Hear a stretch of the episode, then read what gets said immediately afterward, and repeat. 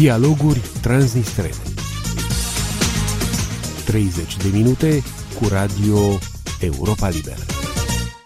Bună ziua, dragi ascultători, sunt Lina Grâu și vă prezint astăzi la microfonul Europei Libere emisiunea Dialoguri transnistrene din sumarul ediției.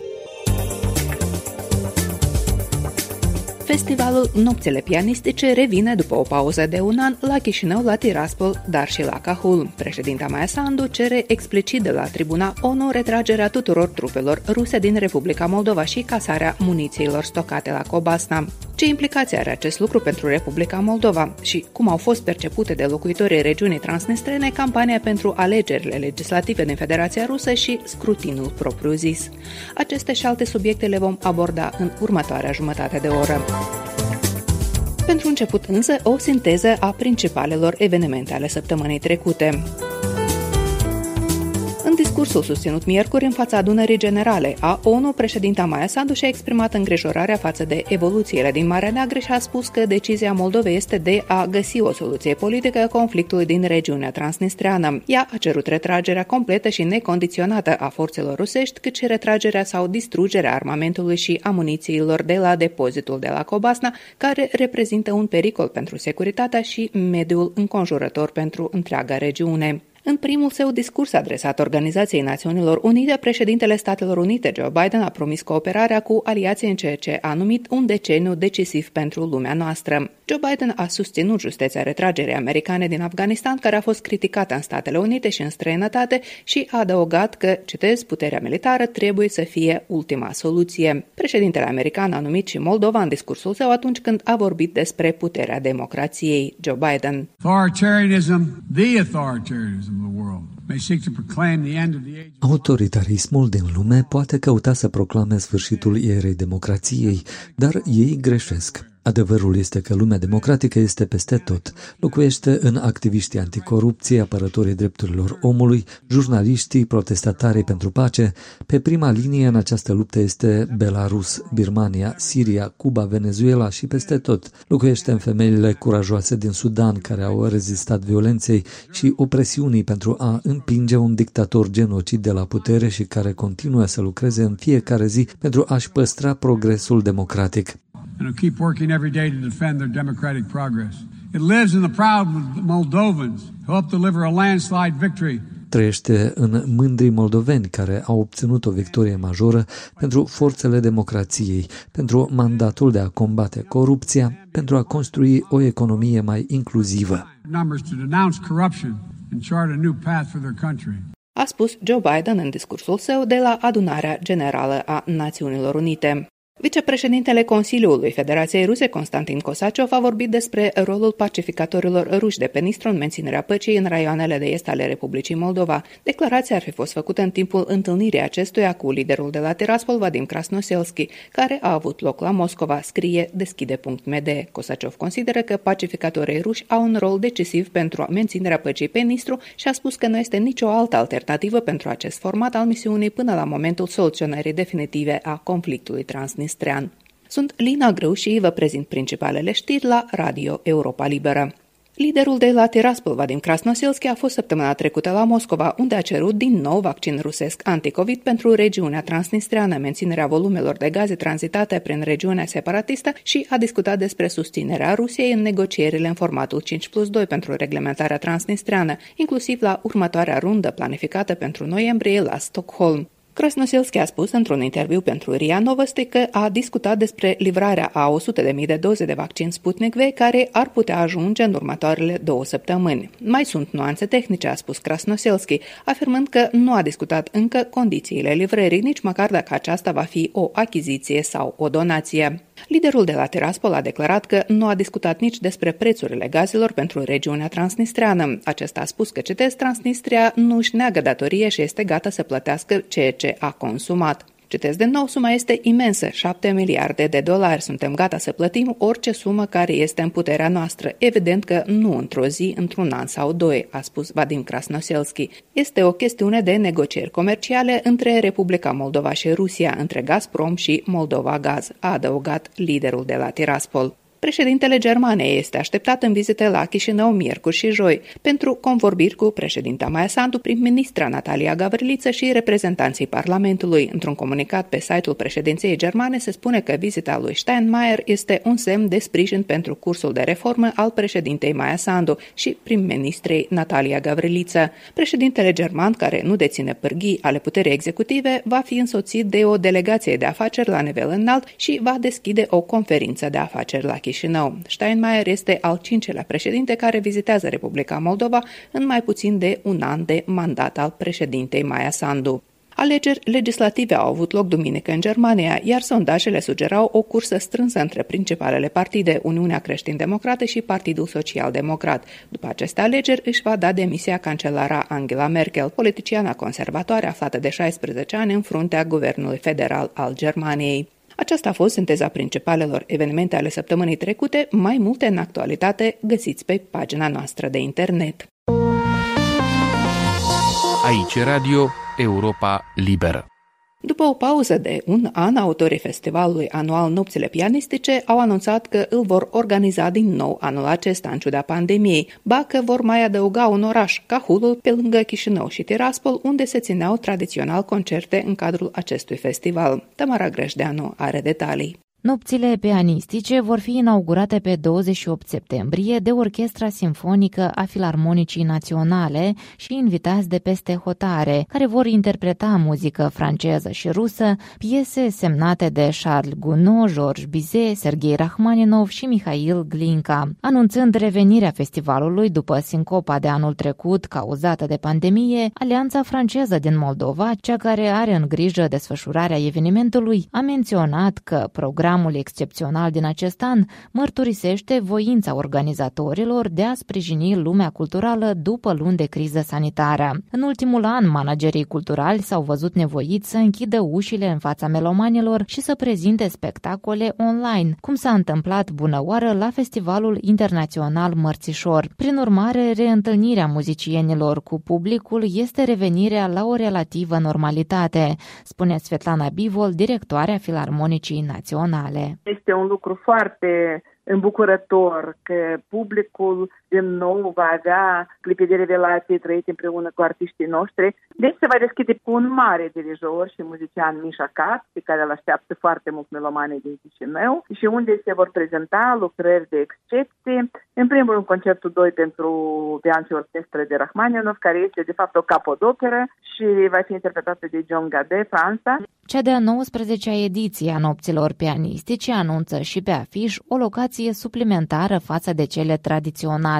Unul din cele șapte concerte ale festivalului va fi prezentat la Palatul Culturii din orașul Cahul. Este o oportunitate culturală unică pentru cahuleni, spune Svetlana Bivol, care are convingerea că asemenea evenimente neapărat ar trebui să migreze în afara Chișinăului. Directoarea Filarmonicii dă asigurări că festivalul se va desfășura urmând cerințe autorităților din sănătate, o situație agreată de managerii culturali. Și aspectul ăsta pandemic, unde fiecare spectator trebuie să vină să prezinte confirmarea de vaccin sau un test, pe de-o parte nouă ne pare un lucru absolut firesc, mai bine așa decât să se închidă și să se sisteze activitatea instituțiilor. Pe de altă parte, vreau să zic că publicul care vine la asemenea concerte de muzică clasică este unul foarte responsabil. Stația terminus a festivalului este sala cu orgă, unde pe douăzeci și nouă octombrie vor fi interpretate creații de Beethoven pentru pian și orchestră. Directoarea Filarmonicii Naționale, Svetlana Bivol, are convingerea că oferta diversă a festivalului este în măsură să fie pe plac acolo unui public doct, dar și a spectatorilor care se vor prezenta la prima lor întâlnire cu muzica clasică interpretată pe viu. Din Chișinău, Tamara Greșdeanu, Radio Europa Liberă.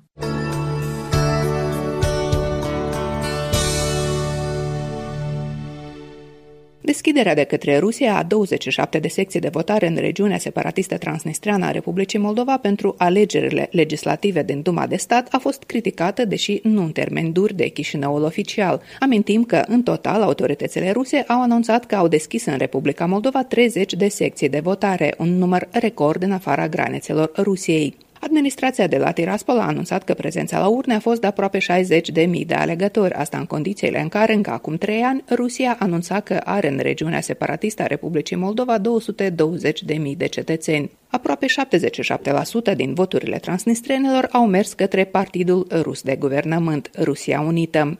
Corespondentul nostru în stânga Nistrului, Sergei Ursula, a stat de vorbă la acest subiect cu politologul de la Tiraspol, Nicolae Cuzmin, autorul canalului de Telegram Ceva se întâmplă în Transnistria. Acesta l-a rugat pentru început să comenteze cum apreciază prezența la votare, care a fost doar cu câteva procente mai mare decât la alegerile precedente, deși au fost deschise mai multe secții de votare, și cum s-a văzut pentru un locuitor din regiunea transnistreană campania electorală pentru aceste alegeri. Nicolae Cuzmin. În ceea ce privește prezența mai mare la votare, eu cred că cel mai probabil acest lucru are legătură cu procesele electorale din Federația Rusă. Au fost mai multe secții de votare și acest lucru ridică numărul celor care merg la votare prin simplul fapt că mai mulți alegători vor veni să voteze doar pentru că secția este mai aproape de casa lor. Așa că nu putem vorbi despre o creștere spectaculoasă a numărului de votanți. Creșterea relativă eu aș explica-o mai degrabă prin procesele din interiorul Federației Ruse, pentru că Rusia Unită, partidul de la putere, avea nevoie să acumuleze mai multe voturi, având în vedere că au o scădere în popularitate, lucru care a fost demonstrat și de aceste alegeri, plus creșterea Partidului Comuniștilor și mecanismul votului inteligent, care a promovat în principal candidați tot din partea comuniștilor. Fenomenul era într-atât de incomod puterii încât, înainte de alegeri, chiar se zvonea că Partidul Comuniștilor din Rusia ar putea fi chiar scos din cursă. Partidul de la putere nu avea suficiente voturi și ar fi acumulat astfel o parte din ce a revenit comuniștilor. În ceea ce privește activismul cetățenilor din Transnistria, nu se poate discuta în procente,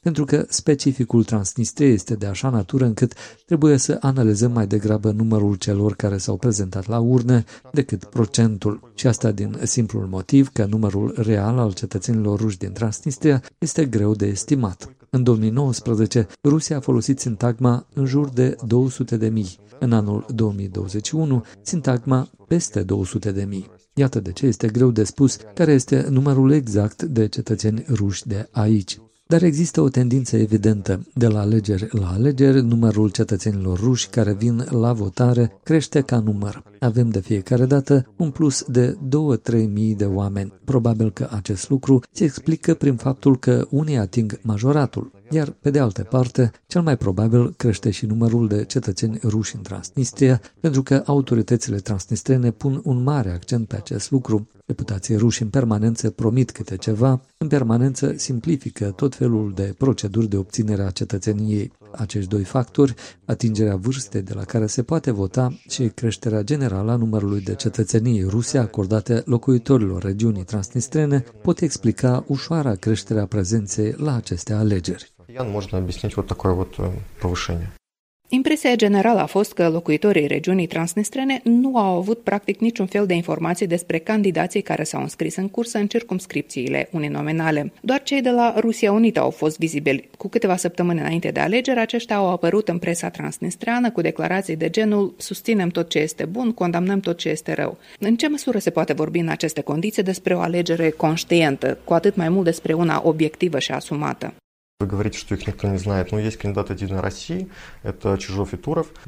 În cazul candidaților de la Rusia Unită, Chijov și Turov, impresia mea este că poziția acestora a fost foarte bine explicată electoratului și mediatizată. Aceasta constă în faptul că ei îi vor ajuta pe transnistreni să obțină capitalul matern acordat la naștere în Rusia. Cei doi au promis vaccin, ei au mers în vizite la uzinele din Transnistria. În principiu, se poate spune că ei au avut o campanie electorală foarte activă. Este chiar o diferență ca de la cer la pământ în comparație cu alegerile în Sovietul Suprem de la Tiraspol de anul trecut, pentru că atunci nu a fost practic niciun fel de campanie electorală. Iar în cazul alegerilor în Duma de Stat a Rusiei, cu vreo zece zile înainte de votare, numărasem deja vreo zece articole despre alegeri la postul de televiziune oficial de la Tiraspol, Pervyi Kanal. Au fost inclusiv declarații ale lui Cijov și Turov, care au comentat toate evenimentele importante din acea perioadă. Fie că șerif l-a învins pe Shahtior, fie că s-a restricționat circulația mașinilor transnistrene în Ucraina din unu septembrie, în toate cazurile Cijov și Turov au comentat situația. Adică, în principiu, administrația transnistriană a ajutat Rusia Unită să organizeze o campanie electorală chiar foarte adecvată în Transnistria. Nu a fost o surpriză acest lucru în principiu, pentru că, dacă nu mă înșel, încă în două mii șapte a fost semnat un acord de colaborare între Partidul Abnavlenie de la Tiraspol și Rusia Unită. În două mii unsprezece, candidatul Partidului Abnavlenie, Anatolii Kaminski, a fost susținut public de Rusia Unită. Mai târziu, factorii de decizie de la Moscova au renunțat să mai susțină direct un candidat sau altul, dar, cum se spune pe la noi, lucrurile și așa sunt clare și înțelese de toată lumea. Avem Partidul Abnavlenie, acest partid este la putere în acest moment și evident că are de partea sa resursa mediatică și administrativă care este la îndemâna puterii.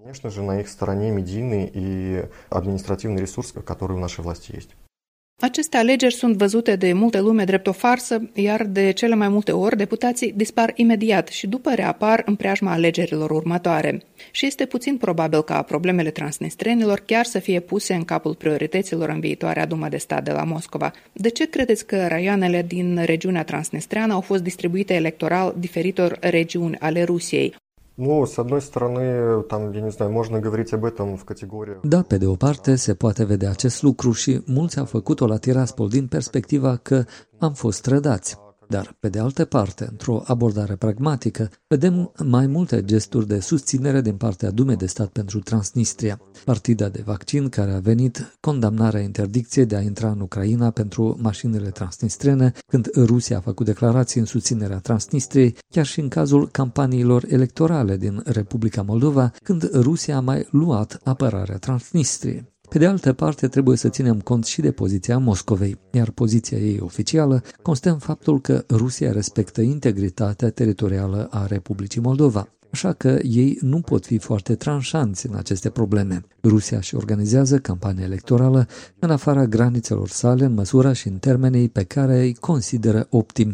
Da, putem afirma că un anumit candidat a promis, după care nu și-a onorat promisiunile, dar sarcina unui politician este nu de a-și onora promisiunile, ci de a obține și a menține puterea. Și politicienii ruși fac față foarte bine acestei sarcini, ei reușesc să creeze aparența că Rusia este prezentă și face câte ceva. S-ar putea ca la o analiză pe cifre sau calitativă să constatăm că este foarte puțin și nesemnificativ ce se face, dar aceste mici campanii mediatice sunt foarte eficiente. Cum ar fi recenta declarație a lui Vladimir Putin, care a anunțat că veteranii de război care au apărat Leningradul în timpul blocadei vor primi câte cincizeci de mii de ruble, iar această prevedere se va aplica și în Transnistria. Este un gest mic, foarte mic. Câți veterani au fost la Leningrad în timpul blocadei vor mai fi în viață în Transnistria? Cât de mare este acest efort financiar? Câte cincizeci de mii de persoane? La nivelul Transnistriei nu cred că este unul mare. Dar, ca impact mediatic, efectul a fost maxim și Vadim Krasnoselski a comentat și postul oficial de televiziune de la Tiraspol, postul privat de televiziune T S V a difuzat și el informația, la fel ca și agenția oficială de știri Novosti Pridnestrovia, adică ideea a ajuns la public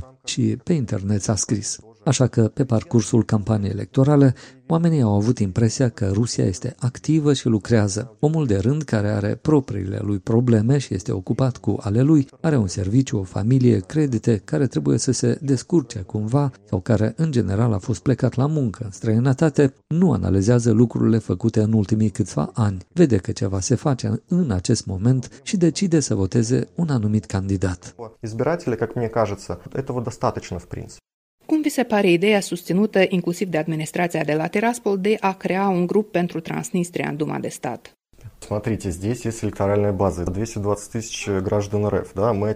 În regiunea transnistriană, baza electorală a Rusiei este de două sute douăzeci de mii de cetățeni. Să zicem că cincisprezece la sută sunt cei care nu au încă vârsta pentru a vota. Să zicem că sunt cam o sută optzeci de mii care au drept de vot. Pentru ce ar avea nevoie de acești oameni deputații din Duma de Stat? Impresia mea este că pentru a-și mări măcar un pic prezența la vot și susținerea. Dar, în general, voturile transnistrenilor au aceeași pondere ca și cele ale cetățenilor ruși din străinătate, cum ar fi cei din Germania, Ucraina, Belarus sau din altă parte. Din perspectiva declarațiilor Ministerului Rus de Externe, acestea sunt voturi ale locuitorilor din Republica Moldova. În al doilea rând, eventuala crearea unui grup pentru Transnistria în Duma de Stat va fi echivalentă cu o declarație politică. O astfel de declarație politică va fi interpretată ca încercare de ingerință în integritatea teritorială a Republicii Moldova, adică este un gest din partea Rusiei și vom avea o situație în care în Duma de Stat a Federației Ruse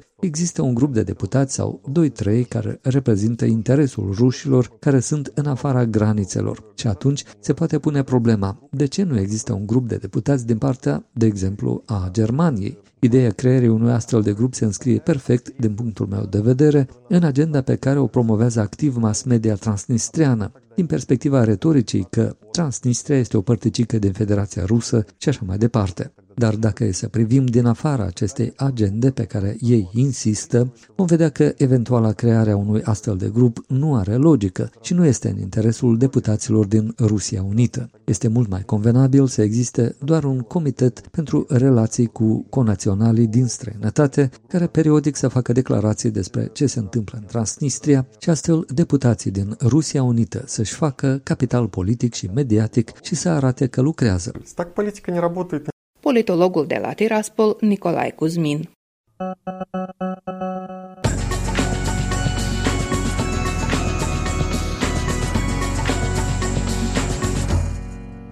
Așadar, președinta Maia Sandu a avut miercuri primul său discurs ținut în fața Adunării Generale a Națiunilor Unite, unde a participat în persoană, spre deosebire de alți lideri care și-au trimis discursurile înregistrate din cauza pandemiei. În timp ce a dat asigurări că Chișinăul este hotărât să recurgă la mijloace exclusiv pașnice pentru o soluționare politică în regiunea transnistreană, Maia Sandu a repetat cererea veche a Republicii Moldova ca Rusia să-și retragă complet trupele, să-și evacueze și să-și distrugă armamentul și munițiile din regiunea transnistreană. Alexandru Flenchi, a fostul vicepremier pentru reintegrare, vede o continuitate a guvernării, indiferent de culoarea politică acesteia, în solicitarea retragerii munițiilor din stânga Nistrului, explicând și de ce crede că riscul de securitate pe care îl prezintă depozitul de la Cobasna, considerat cel mai mare din Europa de Est, este la ora actuală mai mare decât cel politico-militar. Un interviu realizat de Valentina Ursu. Aflată la New York, președinta Sandu a cerut de la tribuna O N U ajutor internațional în retragerea munițiilor din stânga Nistrului. S-ar părea că nimic nou sub soare, pentru că un asemenea demers au avut toți demnitarii Republicii Moldova care au participat la lucrările Adunării Generale O N U. Credeți că poate fi auzit acest demers și în est și în vest? Care va fi reacția Rusiei? Ce ați înțeles dumneavoastră din ceea ce a cerut doamna Sandu? E important că această revindicare a sunat în discursul doamnei președinte, pentru că e important ca fiecare guvernare în Republica Moldova, indiferent de ce culoare politică are, să reconfirme poziția asta principală, lucru care a fost făcut. Și lucrul ăsta este clar pentru toată lumea, și în est și în vest, indiferent de alegerile care au loc în Republica Moldova, această poziție nu se schimbă. Acum este important ca să vedem că aceste declarații ale președintei Republicii Moldova să fie transpuse în acțiunile imediat următoare ale guvernului, care trebuie să le pună în viață. Cum? Problema cea mai importantă la care s-a referit doamna președintă, retragerea sau distrugerea munițiilor de la Cobasna. Asta este primul lucru asupra care guvernul trebuie să-și focuseze eforturile. Trebuie să convingă în primul rând Federația Rusă. Pentru a convinge Federația Rusă trebuie inițiat un dialog. Trebuie să se înțeleagă că acele stocuri de muniții, douăzeci de mii de tone de muniții expirate, de mult nu mai sunt exclusiv problema securității naționale a Republicii Moldova. Este o problemă care afectează fiecare om în parte, care trăiește în țara noastră, și mulți din cei care trăiesc în Ucraina de partea cealaltă a hotarului. E o problemă de siguranță a oamenilor, a mediului și de o siguranță socială și economică. Lucrul ăsta e, e valabil de când îi se cere Federației Ruse să-și retragă armata, munițiile. Problema se agravează și este important că acum de doi ani cel puțin, lucrul ăsta este nu doar înțeles, dar și recunoscut de toți, inclusiv de Federația Rusă, pentru că pentru ei asta tot devine o problemă. Ceea ce pentru noi e o problemă de securitate națională, de siguranța oamenilor și lucrul ăsta trebuie să o conștientizăm foarte bine. Pentru Rusia este o problemă, un risc politic și risc de imagine, lucru care trebuie neapărat exploatat și valorificat de negociatorii noștri. Și Federația Rusă și-a arătat deschiderea și atunci când a fost domnul Șoigu la Chișinău și atunci când a fost domnul Cozac la Chișinău. După care au urmat turbulențe politice care acum s-au sfârșit pentru uh, următorii patru ani. Respectiv, guvernarea are patru ani înainte, fără turbulențe, să inițieze sau să reia dialogul uh, și să avanseze. Și Rusia ar putea accepta, fără condiționalități, retragerea, noi, evacuarea de... trupelor și muniților? Noi nu o să știm asta dacă nu intrăm în discuții cu ei. Singura posibilitate de a afla este să începi să vorbești. Dar trebuie să înțelegem, președintele Republicii Moldova reprezintă statul și e important că a reiterat aceste demersuri de la tribuna Asambleei Generale O N U, dar dumneavoastră nu este ministru, nu este diplomat, nu este negociator. E nevoie ca echipele de negociatori cu mandat politic din partea conducerii țării să inițieze aceste discuții. Cât timp ar trebui ca această evacuare a munițiilor sau distrugerea lor să aibă loc? Pur tehnic? Da. Ca să știm asta cu exactitate, e nevoie de o inspecție internațională, evident, trebuie să fie un proces transparent, dar o inspecție efectuată de specialiști în domeniu. Dar că altfel rămân doar speculații. Accesul la Cobasna se pare păi, că e limitat. Trebuie discutat, nu, asta e un lucru care trebuie discutat între cele două țări și cu sprijinul O S C E-ului și a celor țări membre ale O S C E care de mai bine de două decenii nu doar și-au exprimat sprijinul, dar au și donat bani pentru acest proces. Ziceți că acum contează voința politică a autorităților Republicii Moldova și Federației Rusie în baza dialogului pe care o să-l inițieze cele două părți? Voința politică este cea care în primul rând dictează. Avem un progres, avansăm undeva sau nu. De la asta începe totul, dar ca să transpui această voință politică și în rezultat e nevoie de acțiuni. De la caz la caz apare reacția Tiraspolului care se opune. Ce se face în continuare dacă există o rezistență din partea Tiraspolului? Eu, eu am zis Chișinău și Moscova. Tiraspol nu are treabă cu dosarul ăsta. Este e un subiect bilateral între Republica Moldova și Federația Rusă, recunoscut ca atare și în documentele O S C E-ului, dar un proces care trebuie efectuat transparent, cu sprijinul O S C E-ului și transparent față de toate celelalte țări membre ale O S C E-ului. Transnistria și nu are treabă. Tiraspol are treabă în procesul negocieri cinci plus doi, privind viitorul uh, regiunii în componența Republicii Moldova. Care scenariu ar fi mai potrivit pentru actuala situație? Evacuarea acestor muniții sau distrugerea lor? Asta e inclusiv una din întrebările la care trebuie să dea răspunsuri o inspecție efectuată de profesioniști. Pentru că presupunem, așa par să fie lucrurile, că o parte mare sau mică, iarăși noi nu știm, din aceste muniții nu vor putea fi transportate, respectiv vor trebui să fie distruse pe loc. Dar inspecție, inspecție efectuată de profesioniști. Iar în caz de evacuare e nevoie și de consimțământul Ucrainei. Care există? Sigur că există. Toate țările membre O S C E, toate cele cincizeci și șapte state, susțin retragerea celor muniții. Cu anumite condiționalități partea rusă, restul cincizeci și șase toate necondiționate. Care sunt condițiile Federației Ruse? Asta trebuie să ne spună și nouă negociatorii din partea Chișinăului. Dumneavoastră ați negociat din partea Chișinăului? Nu, nu, nu. Asta e un subiect care ține de competență și domeniul celor două ministeri de externe și celor două ministeri de apărare. Maia Sandu a vorbit și despre respectarea drepturilor omului, inclusiv în regiunea transnistreană. E o abordare nouă? Tot a fost reiterată o poziție principală a Chișinăului, care, la fel, problema nu respectării, din păcate, a încălcării flagrante a drepturilor omului în regiunea transnistreană e o problemă care există de când există regiunea transnistreană în formula asta nerecunoscută și nereintegrată în Republica Moldova și o problemă care fiecare trebuie să conștientizeze, o problemă care o să persiste atâta timp cât conflictul rămâne nesoluționat. Singura garanție a respectării drepturilor omului în măsura în care ele sunt respectate aici, malul drept, este soluționarea conflictului și reintegrarea țării. Până atunci, noi mereu vom avea probleme și guvernele vor trebui să lucreze în regim de pompieri. După acest discurs al președintei Sandu la Organizația Națiunilor Unite, credeți că se va înviora și atmosfera în cadrul formatului de negocieri cinci plus doi? Formatul de negocieri cinci plus doi nu e conectat nicio formulă la Organizația Națiunilor Unite. Discursul președintei la adunarea generală a fost important pentru a reconfirma pozițiile principale ale Republicii Moldova care nu s-au schimbat.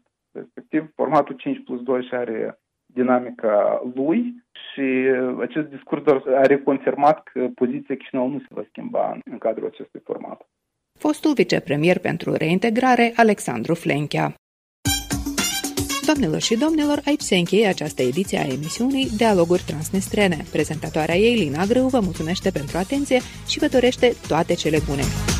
Aici e Radio Europa Liberă.